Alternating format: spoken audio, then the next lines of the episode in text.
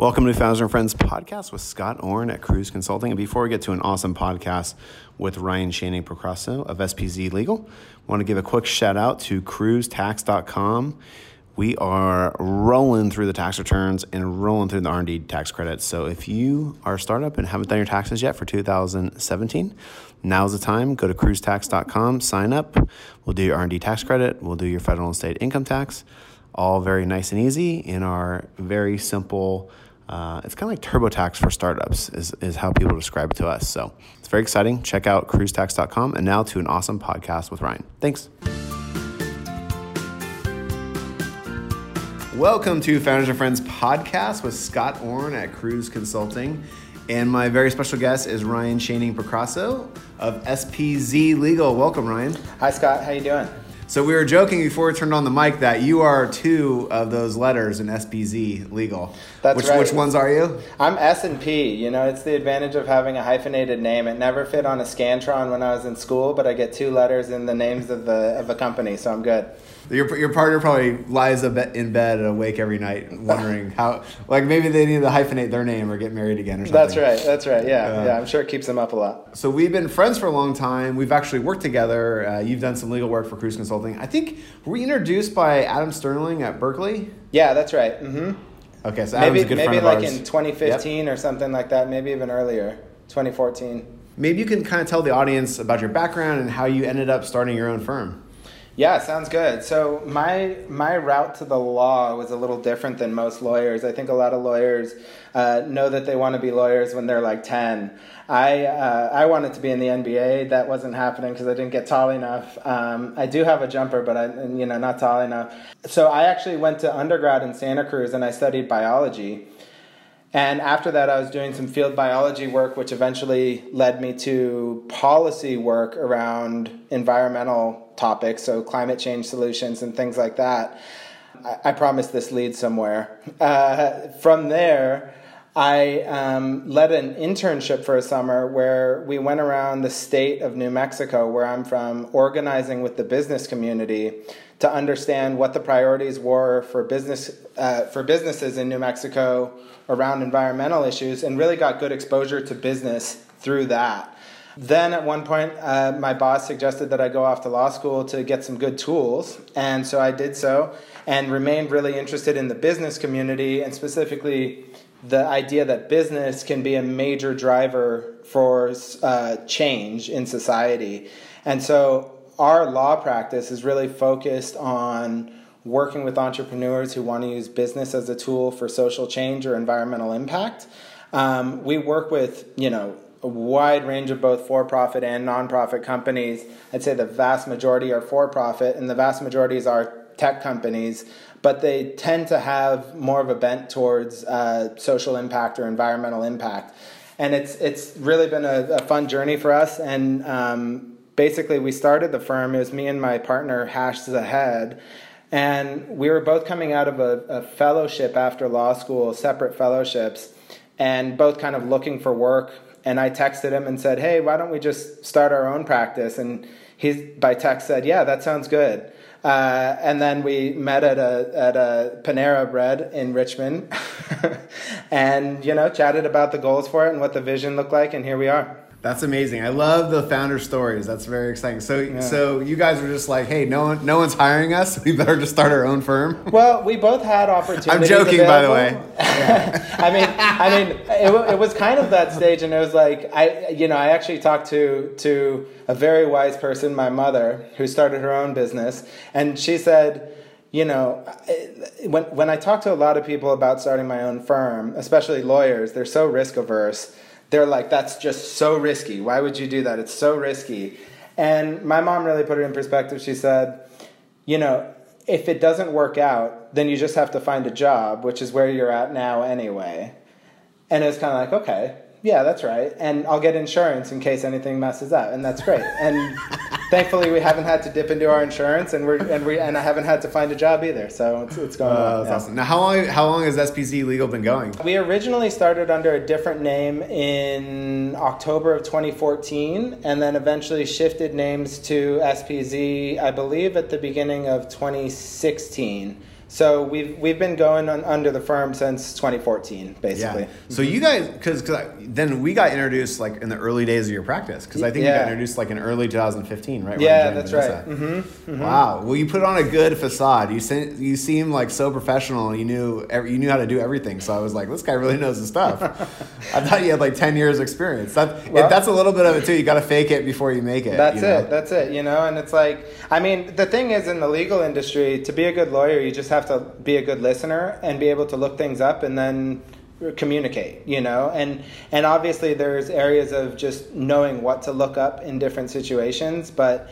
I mean, that's what lawyering is, is just being able to listen and hear your client's goals and then come up with solutions and communicate That's them. really cool. I love that you distilled that really well. So, and you said you work on like social impact type of companies, but we've also referred a bunch of startups over to you. Like you actually do kind of pure venture capital backed startups and things like that, right? Yeah, absolutely. And and a lot of our impact focused companies are also VC backed companies. Um, so I think you know there's the traditional kind of mindset around impact is like nonprofit or small business, and then there's like make money companies. And now I think that that barrier is kind of breaking down in some ways. And so so yeah, I mean we work with traditional tech companies all the time and we work with social impact oriented tech companies. So by all means they're scaling and you know seeking money and making money and and all of those sort of things while also, you know, seeking out the impact. When do you start working with a company? Like, what's your perfect situation? It's a really good question. I mean, I would say like our ideal situation is that we get brought in before, you know, when it's a couple people and an idea, because we can really help to be part of the team and from a strategic standpoint, um, you know, doing the legal stuff, but really like a strategy oriented sort of uh, approach to it.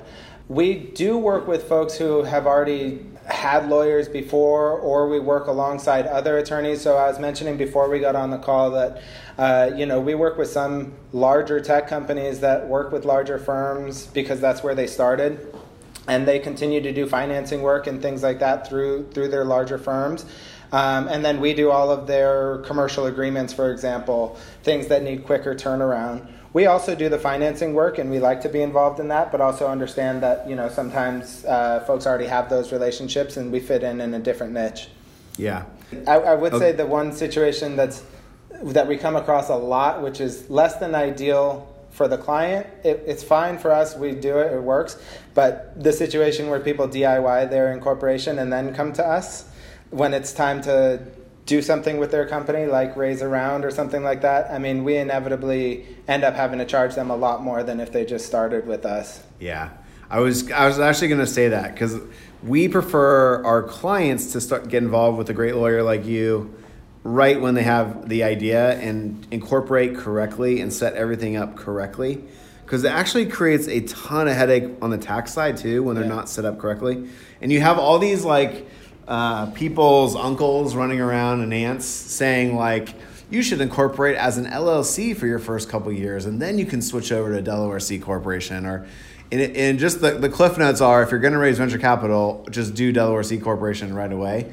But it, it, it's like there's so much bad legal advice out there for early stage founders. And you're right. Like it costs like ten thousand dollars or twenty thousand dollars to fix this stuff, when it would have been so much easier to do it right away. Yeah, that's absolutely right. And I think I think there's also a misconception about an LLC being so much more simple and easier to run or something like that than a corporation. Which, totally. Which it's actually ways, worse. Like, you have to do the K ones. yeah, exactly. There's, I I mean, yeah, especially from a tax perspective, it's much more complicated. But from a legal perspective too, I mean, operating agreements come in every shape and size that you can imagine, and there's nothing standard about them. Um, whereas corporations are, are pretty standardized and like by design. So I mean, an LLC fits when it fits, but it, it's it's like yeah, I mean that's the exact advice we give people. If you're looking to raise money from institutional investors, just set up the company how you ultimately want it to be. Don't don't do something in the interim which is just going to cause headaches and have to do other phases of legal work. Like by all means we'll do the legal work, but you know, you you don't need to do a conversion 6 months from now from an LLC to a corporation. Ugh. just set up as a corporation. Such a mess, yeah. And yeah, it's one of those things where you, it's kind of like, well, it has to be done, and you're not going to turn away that work, even though it's actually not that exciting work. It's like actually, I we find it like there's so much minutia involved in that and in those conversions on the tax side. We, we actually hate it ourselves. It's not fun for us to do, even though it is it is expensive or lucrative, I guess. Yeah, yeah, absolutely. I mean, I'd rather I'd rather I always say, you know, we, we think of ourselves as, as builders, not as, you know, the people that have to solve all of the, the mess ups that happen. We yeah. do that. Obviously, that's part of building, is finding the mistakes in building. But if we can just continue to move in the direction that the client wants to go, it's a it's a better experience for them as well as us. I mean, we we don't really do litigation work for that exact reason. You know, like we want to be the attorneys that people go to and they're excited to work with to build towards their goal, as opposed to you know having to having to figure out everything that they did wrong. Yeah. And of course, that's part of it too. But are there any other like frequently early frequent early stage mistakes that you see when clients come to you? Like you know what? Uh, maybe it's their commercial agreements or something like that. But like what uh, what other things do you see? Well, at an early stage, I think there's, you know, setting up as the wrong entity type or the wrong entity location. So there, you know, similar to the misconception that an LLC is so much easier than a corporation, people think that a California corporation is so much cheaper than a Delaware corporation or something like that. And that's just not the case. I mean, if you incorporate in Delaware, you pay Delaware's franchise tax and have to do their annual report, but otherwise it's basically the same. In, Which is like four hundred bucks yeah. for early stage companies. It's nothing. Exactly. Right? Yeah. Exactly. i am so glad you brought that up because I've seen that mistake made a bunch too. Yeah, yeah totally and, right. and that becomes a real legal blunder because in California, if you're if you're set up as an LLC in California, at least there's a statutory mechanism to convert to a Delaware corporation. There's a statute in California's code and there's a statute in Delaware's code that match up that allow you to convert in a statutory manner.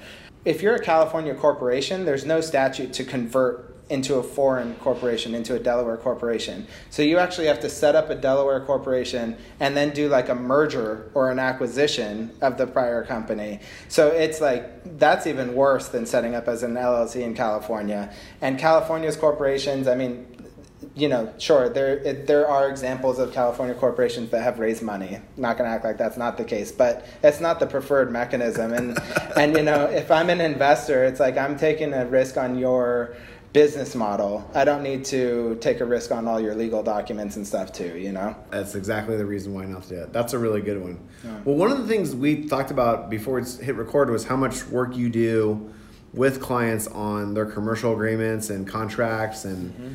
and which makes a ton of sense to me. Maybe you can kind of outline that part of your practice.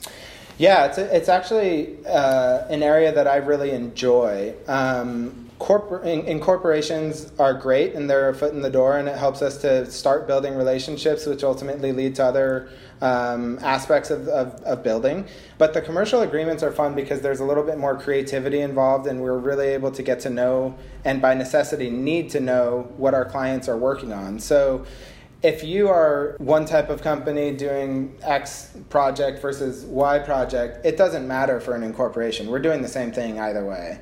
I like to ask because I'm interested, but it really doesn't matter. Um, with a commercial agreement, it really matters because there you have to you know get on your thinking cap and think about the risks that are unique to the product or, or software or service, whatever that your client is offering. And in addition, there's a lot of opportunity to get to know your clients beyond what they're doing, but to get to know them as individuals and understand how risk averse or willing to take risks they are. And so, with some clients, for example, they really don't want to take on any risk and they want you to lawyer every aspect of the agreement that, the, that you can. Um, and maybe it's because their product is risky or maybe they're just risk averse.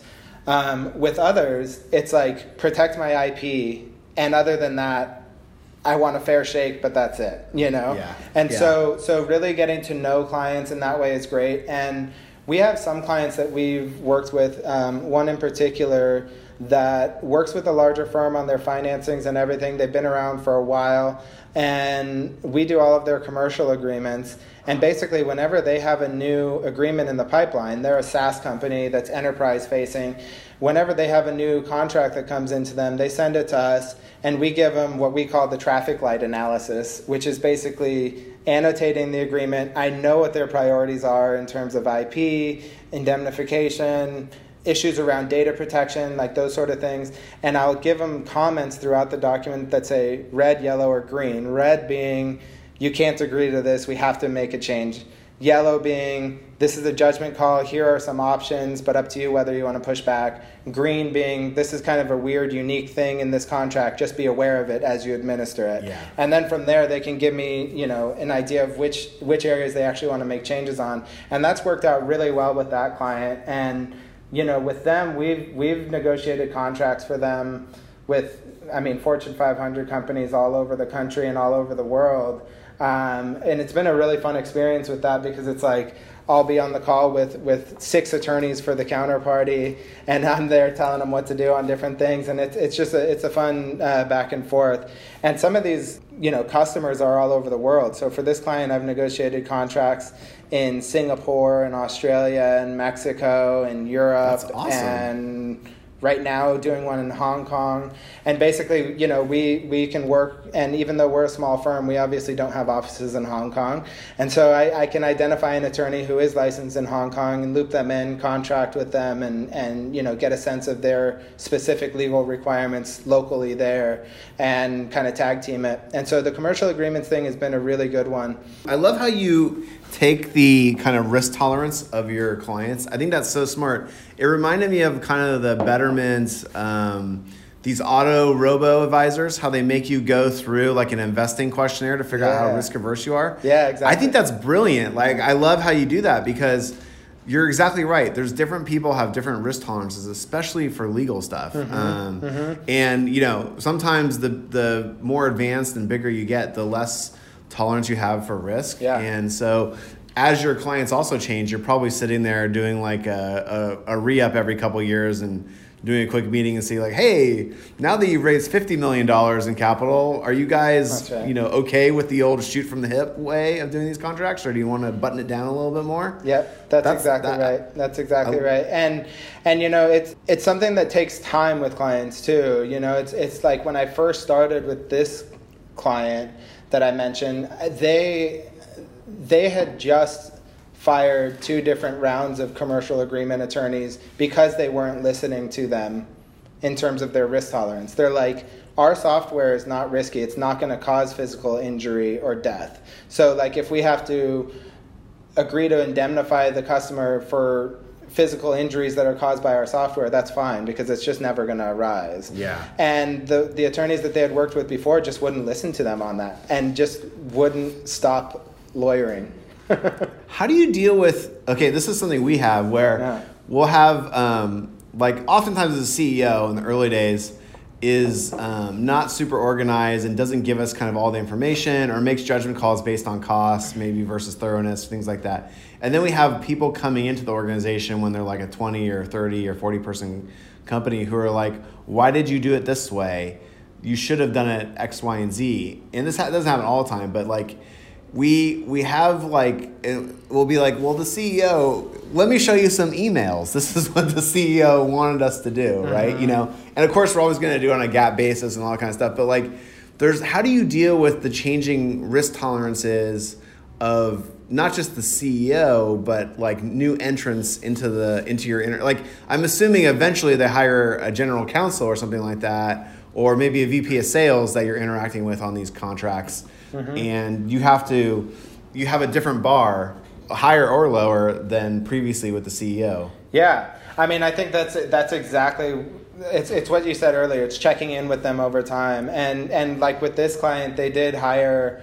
Um, there's been changes in like the head of sales over time, and they've also had new executives come in at different times. And when there's you know potential for acquisitions or something like that, you tend to get a real tightening up of what's going on. Yeah, yeah. Um, and so, I mean, it's yeah it's just about communication and i think i think that that's the key to everything that we do and i think i mean probably beyond what we do it's any professional services but really any sort of business is just communication and making sure that you understand uh, the goals of, of whoever you're working with in our case with our clients and and that you're tailoring your work to what they're doing and how they want to approach it. And not not just being like okay you aren't risk averse or you aren't risk averse you're willing to have a, a high tolerance for risk. So that doesn't mean that i'm just going to skip over everything in the contract. I'll still mention it and just make sure that you're informed about it but i know that this one's a red instead yeah. of a instead of a yellow for you just based on our past interaction so yeah, yeah. i think it's just checking in a lot and communicating a lot the other thing we've kind of learned is through experience, we, we push back on anything on the border super hard now because we've had a bunch of companies that like for, for better or worse, you probably see this too. Like they don't they they hope someday to be acquired, but they never and it's never sunk in that that will actually happen. Mm-hmm. And then like all of a sudden it ha- it starts happening and there's some of their shortcut calls come back to bite them in the forms of extended due diligence or da da da da. And so now we're able to really push back hard on the founders that in the early stage and be like, no, no, no, we have to do it this way. We're mandating we do it this way. We only do it the right way mm. because we don't want to find you. We, we're, we're protecting you. We just don't want you to find yourself in a position where you regret this two years from now or three years from now. Right, and even when you do that, they go renegade sometimes, right? And and the, and they'll do their own thing. Like you, all you can do is provide information and say like, no, this is how we need to do it, and then they may just yeah. go do it on their own. You know. We actually have we have a secret tool which is the audit tools in QuickBooks, Bill.com, Expensify. So we actually can see when they're in the books right. doing stuff like exactly what you're talking right. about. And then we have these uh, very pathetic, uh, chastising emails that we send them that say, please don't make any changes without telling us, and da da da da. And then it's like right. hand in the cookie jar. But you're, t- you're totally right. right. So the other, on the commercial agreement stuff for your practice, it seems like there's a huge opportunity for you guys because I'm assuming you know your price points are very attractive relative to some of the the bigger Silicon Valley firms. Yeah, absolutely. And beyond beyond the price point, I think that the um, ability to turn things around quickly. I mean, that's, that's something that's something you hear about a lot. And commercial agreements and these sort of things come and go. I mean, opportunities, the door opens and then it closes. Yeah. You know, and so you really have to get things done quickly. We actually just uh, onboarded a new company today that had been working with another attorney for a few weeks, but they just weren't getting the turnaround that they needed. And like they just had a Kickstarter campaign where they raised about a thousand times what they planned to raise. Wow. And so they're like blowing up, you know, and they're like, we need this now. And and so it's like, you know, we'll make time, we'll make it work and and uh, bring on the personnel to make it work and and yeah. I mean I so I think I think the price point combined with the communication you know making sure that you're understanding what your clients are actually looking for and the timing issues make us a good fit for for commercial yeah. agreements for sure I, I think you're right emphasizing the the time and turnaround is so important because you do see deals go away yeah. or in the case of a fundraising the VCs get, you know, it just gets a little weird or or you you drag it out of the partnership because deals aren't done and people are wondering what's going on. So yeah, you're totally right. It's not just about cost. It's about yeah. How responsive you are. Also just like people like working with responsive people. It just makes the flow. It makes it allows you to get stuff done. It's not about necessarily losing deals sometimes. It's more about just getting stuff done yeah. so that you can clear it off your plate. Yeah, yeah, absolutely. Absolutely. I couldn't agree. And is more. it like a lot of like are you doing a lot of SaaS contracts or what kinds of stuff do you do? Yeah, it's a lot of SaaS contracts. It's a lot of SaaS contracts. It's also um, kind of related, like API licensing type things. Um, there's other contracts that we do that are really unique too. So, for example, a platform that we work with has a they kind of work with three different constituents. They work with nonprofits that benefit from all of the revenue that comes in on the platform. They work with corporate partners, and then they also work with end users who use the app. And so we do the contracts that go in all those different directions and kind of you know figure out how they all relate to each other. There's also like combination of hardware and software licensing or hardware purchase with software Oh, licensing yeah. built in. Yeah. So like IoT type things. Yeah, it's, it's kind of the full range, and then and then it's also I mean it's also like employment agreements and independent contractor agreements and settlement agreements and all those sort of things as well. But those are less of less of recurring things generally. It tends to be more on the commercial agreements. Yeah, that's awesome. Mm-hmm. Good for you. And then, you know, we were talking about other things uh, before we got on the call, and it, it sounds like you're doing a ton of work on the GPDR stuff. Yeah, yeah. So so it's it's a whole new whole new set of regulations coming out of Europe, and it's it's really interesting the timing of it with everything that's going on in the media around uh, data protection and privacy in the U.S. Um, you hear Mark Zuckerberg testing before Congress saying, "I wouldn't be surprised if you guys start passing." privacy legislation and for the first time he sounded like he may actually support that you know which is a PR thing maybe, but it's a, but it's it's just interesting. You know, it's a really interesting area of the law, and Europe cares about it a lot more than the U.S. does. And so it's this whole new set of regulations around data protection, and it applies to anybody that's collecting personal data. Which is defined broader than how we define personally identifiable information, personal data from individuals in the European Economic Area. So it's it's a really broad set of regulations, and we're um, we're working with a bunch of our clients to get in compliance with GDPR. The the date for uh, when it becomes uh, live is May 25th, but there's been a lot of media saying that the regulators are not ready to enforce it. and I think I have a feeling it's going to get postponed like six months, but Yeah, that you don't want to. You want to postpone it really close to the date if you're the regulators, 'cause so everyone takes it seriously. Right, exactly, But, exactly. yeah. And and I mean, they're not going to have capacity to enforce against all of our clients. you know, it's like they're they're going to be going after larger clients to start, uh, or larger larger companies to start, and maybe maybe a few small ones to kind of make a point. But I mean, it doesn't take away from from the requirement that all of our clients get in compliance with it, especially when they have commercial agreements that where they represent and warrant that they're in compliance with data protection laws. Yeah, you know? that's the big one, right? Yeah, The, the, yeah. All those agreement, all those contracts are going to start requiring that. Yeah, yeah, you're totally and it's this really complex sort of analysis. I mean, it's it's it's just different than how the U.S. does privacy. U.S. the U.S. has kind of a hodgepodge of different regulations, but no centralized uh, regulatory regime for privacy. So there's child protection data issues. There's HIPAA for health data, and then there's like financial privacy regulations, but there's no overarching privacy laws. And then there's also California has some, and other states have some, but it's really this hodgepodge.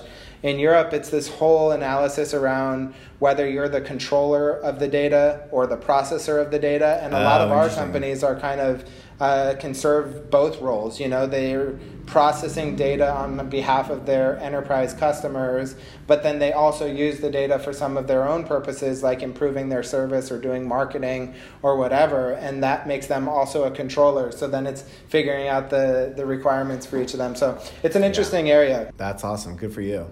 Well, and and we got a few more minutes here. Um, what's it like starting your own professional services firm? Good and bad. Like, tell like if you had to do it all over again, would you do it? What have you learned? What's fun? What's tough about it? I would definitely do it all again. I was I was actually out to lunch with a client of mine uh, today and talking about it, and um, you know, in in the legal industry, there's this there's this idea that you either make money or you have an impact, and in either case, you're going to be miserable because you work too much. And for us, you know, we're we just kind of aren't accepting that dichotomy. It's kind of like I think I think we have the opportunity to do really well for ourselves while also having a big impact and balancing a lifestyle. I mean, I have a, a one year old son and I spend a lot of time with him and it's great. And so, um, you know, running my own company is awesome and I, I really enjoy it. And I think Um, it helps a lot when we're servicing our clients because they look across the table or look across the video chat or whatever it is and see somebody else who started a company. They see an entrepreneur there um, as opposed to just a, another lawyer who um, has no real context of what it's like to actually start a company. Um, so I've really enjoyed it. And I mean, I, I think that you know what we do really well is communicate. I, I, keep emphasizing that but i think it's just really really important. And i think that that's the biggest thing for a professional services company is just being able to communicate in a very clear and uh, and also friendly manner. I, your point about kind of you didn't use this word but mm-hmm. empathy is a really important one. Like we i get the same vibe from you as you do where we're talking to founders and like you can kind of look look them in the eye and they look you in the eye and you know you yeah. each know how hard it is and what you're doing and where all the, the, the late nights and, and headaches and all that kind of stuff and but you but you still enjoy it and still do it and it does form this really cool bond you know yeah. especially when times are tough for them i find that that's actually really valuable because I can trot out some stories from our 2015 or 2016 years that were mm-hmm. Cha- mm-hmm. like really challenging. That were tough, you know, and and it helps pick them up a little bit because they see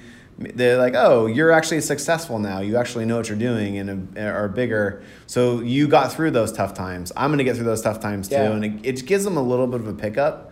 Um, yeah. So I, I, I totally agree with what you're saying. Yeah, I'd say the big difference between starting a professional services company and the startup companies that we work with that our clients are doing is is the the pace of scaling. I mean, it's just different. You know, it's like they are seeking outside capital to really push their their product to go. You know, and we are like slowly building.